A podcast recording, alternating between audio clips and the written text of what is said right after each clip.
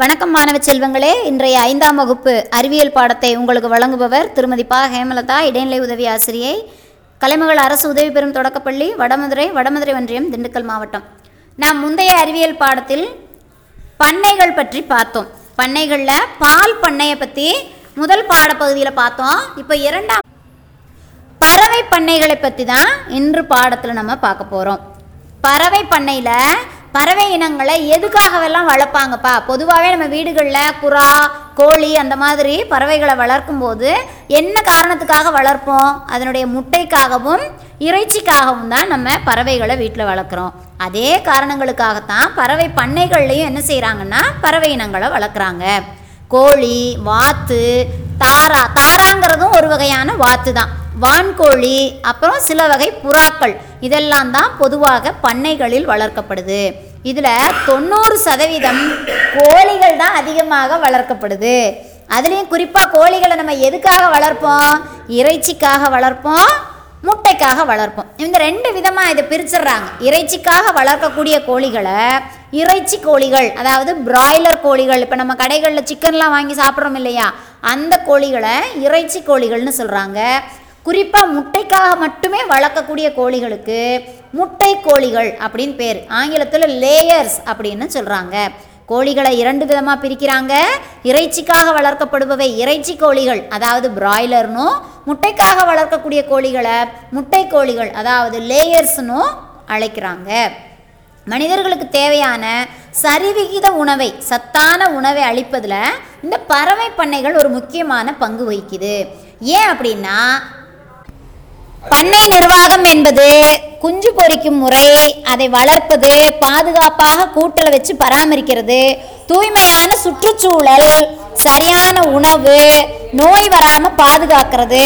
அப்புறம் சரியான முறையில் அதை விற்பனைக்கு கொண்டு போய் சந்தைப்படுத்துறது. இது எல்லாத்தையும் உள்ளடக்கியதை தான் பண்ணை நிர்வாகம் அப்படின்னு சொல்கிறோம் தமிழ்நாட்டில் முக்கியமாக கோழி பண்ணைகள் எங்கே இருக்குன்னு நமக்கே நல்லா தெரியும் இல்லையாப்பா? எங்கே இருக்குது வெரி குட் நாமக்கல் பல்லடம் மற்றும் சென்னை போன்ற இடங்களில் தான் கோழி பண்ணைகள் அதிகமாக இருக்குது அதுலேயும் நாமக்கல் கோழி பண்ணையில் முதலிடத்தில் இருக்குது இந்த கோழி பண்ணையில் என்னென்ன இனமான கோழி இனங்கள் வளர்க்கப்படுது அப்படின்னா நூற்றுக்கும் மேற்பட்ட கோழி இனங்களை நம்ம நாட்டில் வளர்க்குறோம். அதுலேயும் பயன்படுவதை பொறுத்து இறைச்சிக்காகவா முட்டைக்காகவா அல்லது ரெண்டுக்கும் சேர்த்தா அப்படிங்கிறத பொறுத்து கோழிகளை வகைப்படுத்துகிறாங்க அசல் சிட்டகாங் காக்கஸ் பஸ்ரா பிரம்மா மற்றும் கொச்சின்.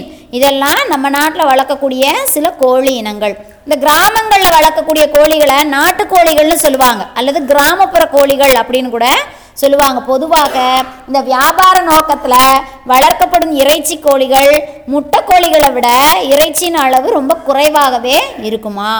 ஆனாலும் இந்த கோழிகளினுடைய இறைச்சி மற்றும் முட்டையினுடைய தரம்னு பார்த்தோம்னா வியாபார நோக்கத்தில் வளர்க்கப்பட கோழிகளினுடைய தரத்தை விட அதிகமாக இருக்கும். கோழி வளர்ப்பில் இந்தியா உலகத்திலேயே ஐந்தாவது இடத்துல இருக்குது வெள்ளை லெக்கான் கோழிகள் தான் உலகிலேயே அதிக அளவு முட்டையிடும் கோழிகளாக திகழ்கிறது. உணவூட்டம் அப்படின்னு பார்த்தோம்னா நம்ம பொதுவாக கோழிகளுக்கு என்னெல்லாம் உணவு போடுவோம்ப்பா?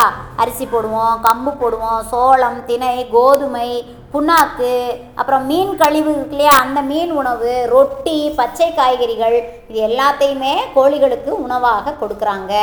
ஏன்னா முட்டையிடுவதற்கும் சத்து நிறைந்த இறைச்சியை நமக்கு தருவதற்கும் இந்த பண்ணையில் இருக்கக்கூடிய பறவைகளுக்கு மனிதர்கள் மாதிரியே புரதம் தேவைப்படுது கார்போஹைட்ரேட் தேவைப்படுது தாது உப்புகள் தேவைப்படுது கொழுப்புச்சத்து மற்றும் வைட்டமின்கள் நிறைந்த உணவு தேவைப்படுது. அதனால தான் இது எல்லாத்தையும் கோழிகளுக்கு நாம் உணவாக கொடுக்குறோம். இந்த பண்ணை பறவைகளிலிருந்து நமக்கு என்னவெல்லாம் பொருட்கள் கிடைக்கும்? முக்கியமாக கிடைக்கிறது முட்டை அப்புறம் இறைச்சி அப்புறம் கோழி கழிவுகள் உரமாக பயன்படுதாம் இந்த பண்ணைகளில் வளர்க்கப்படக்கூடிய பறவைகள் வந்து நல்ல சத்தான உணவை நமக்கு தரக்கூடியதற்கு ஆதாரமாக இருக்குது அது வைக்கிற முட்டையெல்லாம் பார்த்தோம்னா அதிகமான புரதச்சத்து உடையதாக அந்த முட்டைகள் நம்மளால் எளிதில் செரிமானம் செய்யக்கூடியதாக இருக்குது.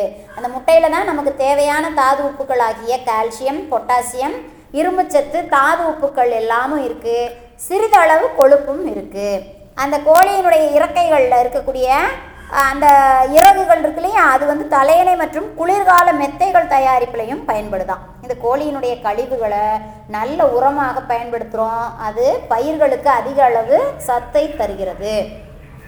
இப்போ முட்டைன்னு பார்த்தோம்னா முட்டையில் கால்சியம் இருக்குது பாஸ்பரஸ் இருக்குது சோடியம் இருக்குது vitamin B one B two மற்றும் டி போன்ற ஊட்டச்சத்துக்கள் இருக்குது நீர் அறுபத்தி ஆறு சதவீதமும் புரதம் இருபத்தி ஒரு சதவீதமும் கொழுப்பு ஒன்பது சதவீதமும் தாது உப்புகள் நான்கு சதவீதமும் காணப்படுது. பண்ணை பறவைகளுக்கு நோய்கள் தோன்றுமா? கண்டிப்பாக தோன்றும். அந்த பண்ணை பறவைகளை முறையாக பராமரிக்கலை அல்லது அதுக்கு சரியான உணவு கொடுக்கல அப்படின்னா அந்த பறவைகளுக்கும் பலவிதமான நோய்கள் வருது. வைரஸ் கிருமிகளால் தாக்கப்படும் போது இந்த பறவைகளுக்கு பறவை காய்ச்சல் மற்றும் வயிற்றுப்போக்கு ஏற்படுது. பறவை காலரா நோய்ங்கிறது பாக்டீரியாக்கள் மூலம் இதில் ஏற்படுது. அதிக குளிர் மற்றும் ஈரப்பதத்தினால் பறவைகளுக்கு சதைப்பிடிப்பு கூட ஏற்படுமாம். அக ஒட்டுண்ணிகளாகிய அதாவது கோழியினுடைய வயிற்றுக்குள்ளார உடல் பகுதிக்கு உள்ளார இருக்கக்கூடிய உருளை புழு மற்றும் தட்டை புழுக்கள் மூலம் இந்த பறவைகள் பாதிக்கப்படும். பேனு தெல்லுப்பூச்சி உண்ணி இந்த மாதிரியான பறவைகளினுடைய வெளிப்புற பகுதியில் வெளிப்புற உடற்பகுதியில் காணப்படக்கூடிய ஒட்டுண்ணிகளாலும் இந்த பறவைகள் பாதிக்கப்படும். இந்த பறவை பண்ணை மேலாண்மை அப்படிங்கிறது என்ன? ஒரு பறவை பண்ணை நம்ம வச்சுருக்கோம் அப்படின்னா அந்த பண்ணையை சுத்தமான காற்றோட்டம் நிறைந்த இடமாக பராமரிக்கணும். நோய் வராமல் தடுக்கணும்னா பறவை கூடுகள் சுத்தமாக இருக்கணும் அதில் பூச்சி இல்லாமல் இருக்கணும் நல்ல காற்றோட்டமாக இருக்கிறதுக்கு ஜன்னல் இருக்கணும் அது அதிகமாக முட்டை வைப்பதற்கு நல்ல வெளிச்சம் இருக்கணும் பறவைகளுக்கு தூய்மையான நீர் கொடுக்கணும் சரியான காலங்களில் பறவைகளுக்கு போட வேண்டிய தடுப்பூசிகளை எல்லாம் போட்டுட்டோம்னா அதுக்கு நோய் வராமல் தடுத்து விடலாம். இது எல்லாமும் பறவை பண்ணைகள் பற்றிய பாடம். நம்ம அடுத்த வகுப்பில் தேனி வளர்ப்பு பற்றி பார்க்கலாம். மீண்டும் அடுத்த பாடத்தில் சந்திப்போமா? நன்றி.